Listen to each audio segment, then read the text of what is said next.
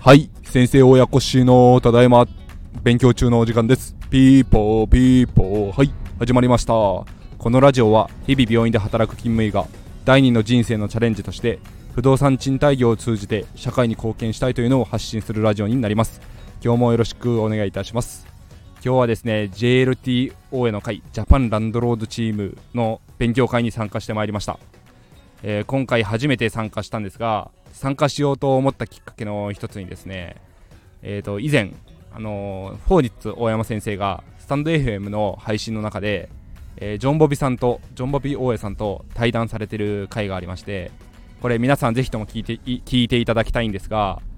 ジョン・ボビさんのアカウントの方で配信がありますので消えてしまう前にぜひとも聞いてください。銀行さん目線での、あのー、まあ、今後のですね事業拡大とか見据えた時の銀行さん目線での話不動産賃貸用の怖い話その辺もたくさん収録されてありますのでぜひとも聞いてみてください。でそれを聞いて私全然理解できなくて2回か3回聞いたんですね。で今回 JLT 大家の会に参加しようと思ったのも本当だったらですねもともと気にはなってまして Twitter の、告知とか見るとセミナーの内容がすごくためになりそうと言いますか自分に刺さるなということがいくつもあったんですけどもいろいろ言い訳理由をつけて、えー、セミナー受講せず今回も思い立ってですねあのもちろんあの大家の会の加盟の、えー、お金だったりですね、えー、月額料金あるんですけどもそんなん関係ないと思ってジョン・ボビさんの対談会学それをもう自分の頭の中で理解できるようになりたいと。いうのと今回の今月のレクチャーが、えーと、物件をですね個人で持つか法人で持つか個人で買うか法人で買うか問題のその論争の結論があの教えていただけそうなレクチャーやったので自分にとってはすごく興味深くて参加した次第ですね。でいや良かったです。本当に良かったです。私が今後もう物件買う時に個人で買うか法人で買うかとか悩むことがなくなりましたね。もうすっきりしました。で自分のうちの理念でもある、えー、不動産賃貸業で、えーと、得られたお家賃収益を使って、えー、社会に還元していきたいという、まあ、子ども食堂事業とかですね。今後の子どもの居場所づくり、えー、遊び場づくり含めてそういうところの、まあ、理念を貫いていくんやったらもう私自身は法人で貫いていくしかないなというのが決意が固まりましたね。それの決意が固まっただけでも今回のレクチャー受講してよかったなと思ってます。はい。いやあとですね東本の読み方見方そしてその裏の解釈の仕方すごく深い内容ばかりでいや JLT 大家の会本当福井大家塾杉田塾長本当にですねなんて熱いんだと思いました。もうやけどするぐらい熱くてもう大やけどしそうなぐらいでしたね。はい。皆さんもぜひとも参加していただきたいんですけどもこれですねややけどしますいろんな意味で。私自身不動産賃貸業えーと、やっと2期目になるんですけども何も考えずにやっていたんだなと思ってますね。痛感しました。ちょっと恥ずかしながら数字の計算ノイとかえっ、ー、と正直本で見たことあるだけでえっ、ー、と物件収益のシミュレーションやるときに、まあ、日本語ではなんとなく理解はしていたんですが自分計算方法分かりませんでしたしそういう恥ずかしいところを暴露するとなんとなくでやってきてた部分がありまして今回、えー、打診している、えーと、中古の物件ですね。これも改めて、えーと、杉田塾長の、まあ、事前課題というのが課されるんですが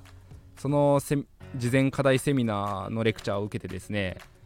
えーと、物件の数字を電卓で叩いて自分で計算しなさいというようなレクチャーではあるんですが私1回見ただけで全然理解できなくてですね。いやこれまたレクチャー見ながら今打診している物件を数字叩いてみないといけないなと思った次第です。そうするとうっすうす感じてるんですけど結構危ないんじゃないかなと思ってます。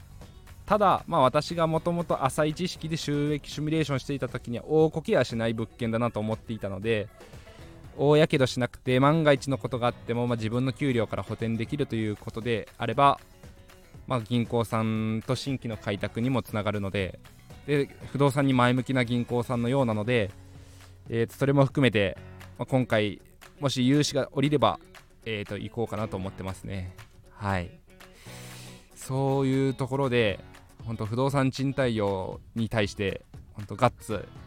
ガッツがあってもう熱い気持ちで取り組みたいという大家さん絶対に参加した方がいいです。あのー、その事前課題のレクチャーを視聴するだけでももうそれだけでもうですね一生ものの知識が得られますしやっぱり不動産賃貸業する以上家族を巻き込みますし子供の代に引き継ぐとなると相続子供まで巻き込んでしまいますし下手するとですね大やけどしてしまう、まあ、そんな話も今回の大家の会の途中で、えー、と紹介がありましてえーと、皆さんが大やけどしないためにも正直私ですね新築案件で今回の、えー、レクチャーの中で名前が出てきた工務店さんとかで建てようかっていうのを検討していたので大やけどどころかもう首吊り自殺しなくて済んだんやなと思うだけで命拾いした本当にそんな貴重な大家の回でした。いやー、まあ、詳しい話は、まあ、食事の席とかでお話できればと思うんですけど今日学んだこともアウトプットしていってですね誰かに話したくてもううずうずしてます。そんな感じでもう胸が熱くなる一日だったので今後も、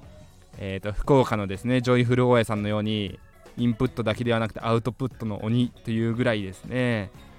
やっぱりあのぐらい人に話すと知識も定着して銀行さんにもプレゼンができて、えーと行政市役所を新築するときにプレゼンもできてというところになってくるんやろうなと思うと経営者の鏡だなと思ってます。自分も、